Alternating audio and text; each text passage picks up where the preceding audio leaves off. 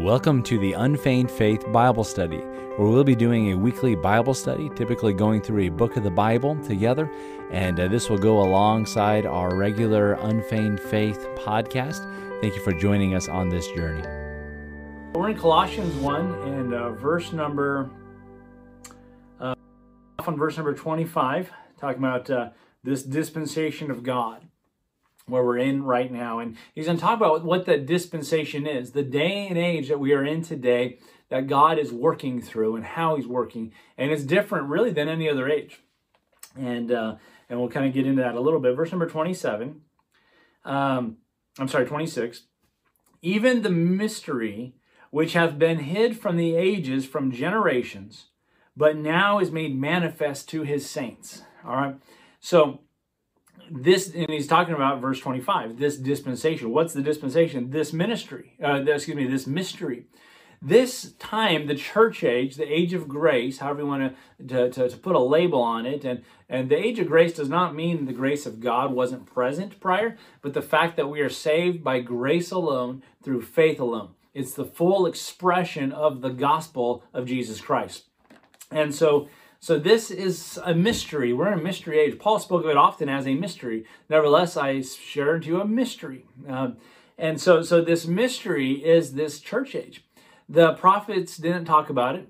Um, it's not included in Daniel's 70 weeks, so we call this kind of the, the time that's kind of put on pause, on hold, while he deals with the Gentiles, the time of the Gentiles, uh, until uh, uh, until the t- clock starts again with the tribulation, where he's dealing with Israel, time of Jacob's trouble. This is very important, by the way. If you set aside Israel and you believe in replacement theology that the church is the new Israel, everything else falls apart. Um, there's confusion about the end time events. There's confusion about these things.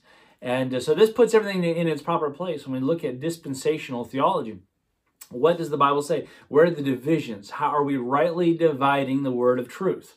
All right, so we're in this mystery time, and so even the mystery which have been hid from the ages for the generations. Uh, from generations. It, this has been hidden, this mystery that Paul has been entrusted with uh, and now revealed.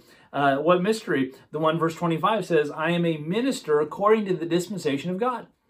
He is the apostle of this age. He's the apostle of the church age. That's why all the letters in regarding doc, church doctrine, um, instruction on how the church is to be uh, to operate biblically and all these things it was from paul uh, of course the holy spirit of god speaking through paul but it was given to paul and so uh, that's why we have the doctrinal books. That's why we have Romans, Ephesians, First, Second Corinthians, uh, Colossians, uh, Galatians, all, all, all these uh, uh, the, the pastoral epistles uh, for Second Timothy and Titus. These are all instructing the church and doctrines of the church, and all these things. This was for the day and age we live in today, and it was given to, uh, to, to, Paul through the Holy Spirit of God. And, um, and so he says, been hid uh, for generations is now made manifest, made brought to light. Verse 27 To whom God would make known what is the riches of the glory of this mystery among the Gentiles. And by the way, this is a mystery. The fact that God, after working with the Israelites, uh, his people, the Jews, for all these years, all of a sudden going to the dogs, going to the Gentiles, mystery. And, uh, and of course, Paul, of all people, talking about this, a Jew of Jews, a, a Hebrew of Hebrews, a Pharisee, uh, uh, these things. He had, uh, if I can say it this way, he must have had immense national pride. Uh, in fact, he said it this way in Romans. He says, My heart's desire in prayer for Israel is that they might be saved. For I bear them record they have a zeal for God, but not according to knowledge uh, they going about to establish their own righteousness have, have failed to yield to the righteousness of God, which is in Christ. And uh, that's his heart's desire. And they're trying to work their way, and they failed to yield to God's righteousness, which is revealed in Christ. When we get saved, he puts his righteousness into us not of works. We're trying to work for righteousness. And he says, No, I give you righteousness, a right standing with God. What an awesome truth. But uh, so now Paul says this is a crazy mystery because it's going to the Gentiles. It's it's you know and and now in Christ in the church age, Galatians talks about this. There really is in Christ neither Jew nor Gentile, bond nor free, and, and male nor female, and so forth. But uh, uh, that's not to set aside the nation of Israel. Romans talks about that. Uh, Daniel talks about it. Revelation. You know, uh, that, that's who God's going to be dealing with in the time of tribulation, the, the the the time of Jacob's trouble, and and Romans talks about this on how he went to the Gentiles for this purpose to provoke Israel to jealousy. Wait a minute, he's our God. What are you? And now he's working in you guys. He's working. Wait, it's provoked them to jealousy. Why? Because they had turned away from God many, many times. He says, "So I'm setting you aside for a season to chasten you and to and to provoke you to jealousy that you might want to come back." All right. Not, he hasn't forgotten his people. Um, uh, in fact, even through his people uh, today, even still, the nations are being blessed. But he says, To whom God may know the riches of the glory of the mystery among the Gentiles, which is Christ in you. In me, if you're saved, the Holy Spirit of God, Christ, lives in you, saved Gentile, the hope of glory. Christ in me is the hope of glory. By the way, Christ living in me is my hope of glory. The hope that I have to be in heaven, the hope I have to be with God one day in glory. And his glory will be revealed in us, Romans 8 talks about. And so, uh, so this is a mystery. You know, wait a minute, we're God's people. We're the, you know, the, you hear the Jews saying, we're, we're the ones, the promised ones. And he says, yeah, but now Christ is in them, the hope of glory, the hope of the glory of God. And uh, what an awesome truth that is. And by the way, make sure Christ is in you. Make sure you're saved. Make sure you've trusted the gospel of Jesus Christ, that you have been saved and pardoned of your sins and right standing before God. The, Christ will be in you as the hope of glory. What an awesome truth. Um, verse 28 Whom we preach, uh, talking about Christ, the Christ that would be in you. We preach this Christ, warning every man. Why? Why? What's the warning? The warning is the judgment to come. The warning is the wrath of God against the children of disobedience, uh, of whom we once were, Ephesians talks about. We were in that crowd, we were uh, in that lost state, ungodly.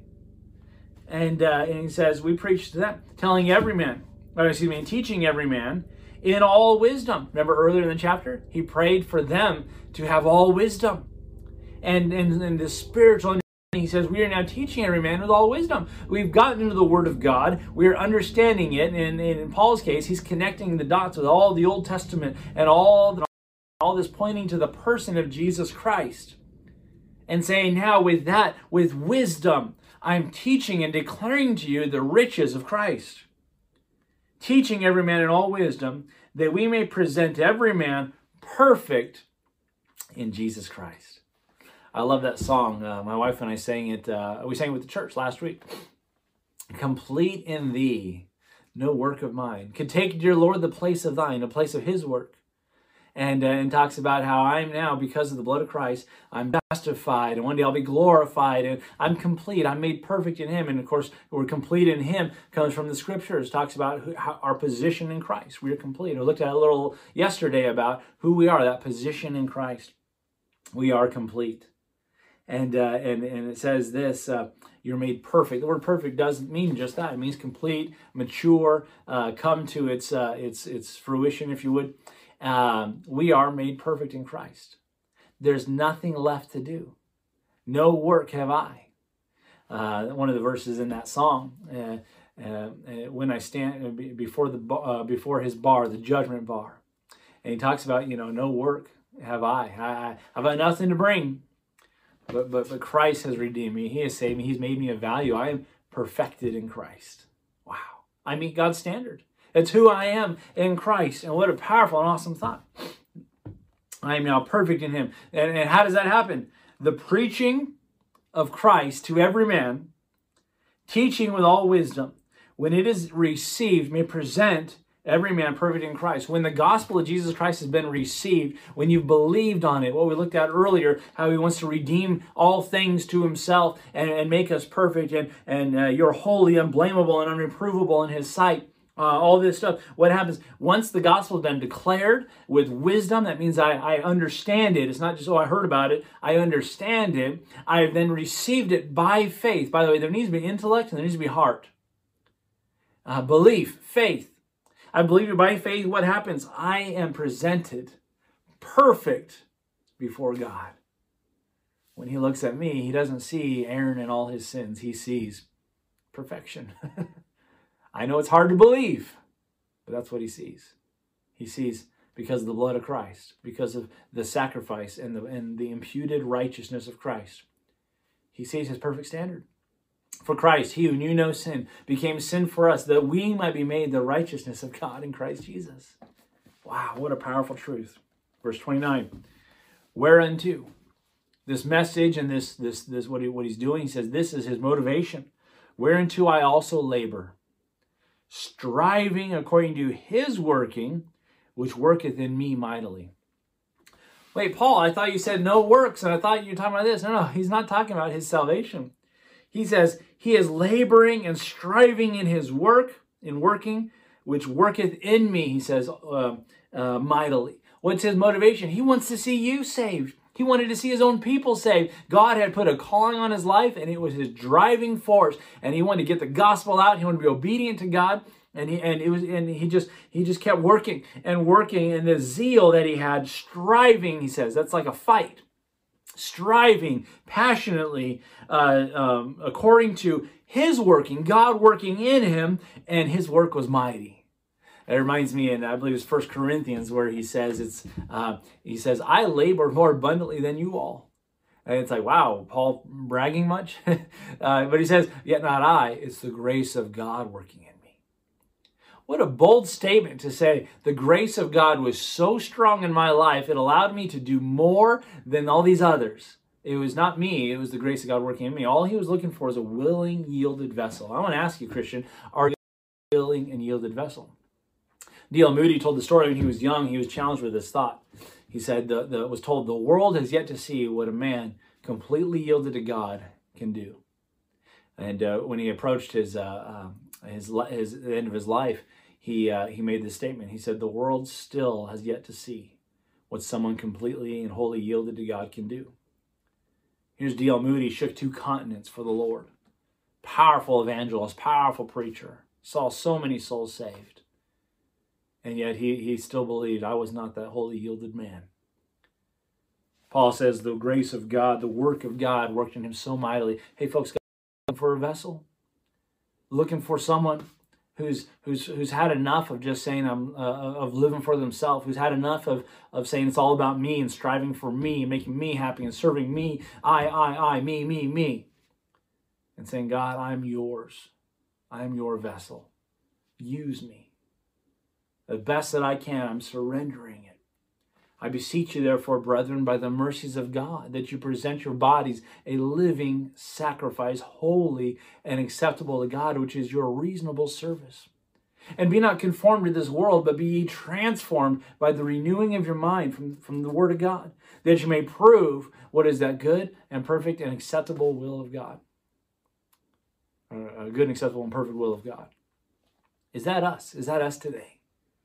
Are we yielded? Are we a willing vessel? Are we, are we saying, God, use me, O Lord, for your glory? I want you to work mightily in me, that others might be saved, that others can come into the fold, that others can be a part of this, this wonderful blessing, being presented perfect in Christ. Wow. Colossians starts off pretty, uh, pretty powerfully. And, uh, and I hope it's an encouragement to you as we look at this and say, God, is that me? Is that me? Could, could this be me? Whom we preach, warning every man, teaching every man in all wisdom. Why? So that they can be saved too. We have the negative side, knowing therefore the terror of the Lord, we persuade men. There's a great motivation there. But the fact boy, my fellow man, you can be saved. There's a God that loves you. There's a Christ that died for you and wants to, to reconcile you to God. We beseech you as Christ's ambassadors, be ye reconciled to God. What a message we have for the nations, for our neighbors, for our friends, for our coworkers, for our family. Folks, God's looking for a willing, yielded vessel. Would you be that vessel? If you've been listening to our Bible studies, I hope they've been an encouragement. Maybe you're here, you're listening in, and uh, and there's never been a time where you've trusted Christ as your Savior. He wants to make you complete in Christ. God wants to make you perfect in Him. And I, I just would ask you, would you reach out to me? Would you send me a, a, direct message on Facebook here or YouTube or, or wherever it is you're listening from? And uh, I'd love nothing more than to show you from the Bible. The Bible says in 1 John chapter uh, 5 that these things were written that you might know, know, confidence, 100% sure, know that you have eternal life. I would love nothing more than to share that with you. There is a pardon for sin. There is a there is a, an opportunity for you and I, with no works of our own, to have a right standing before a holy and just God.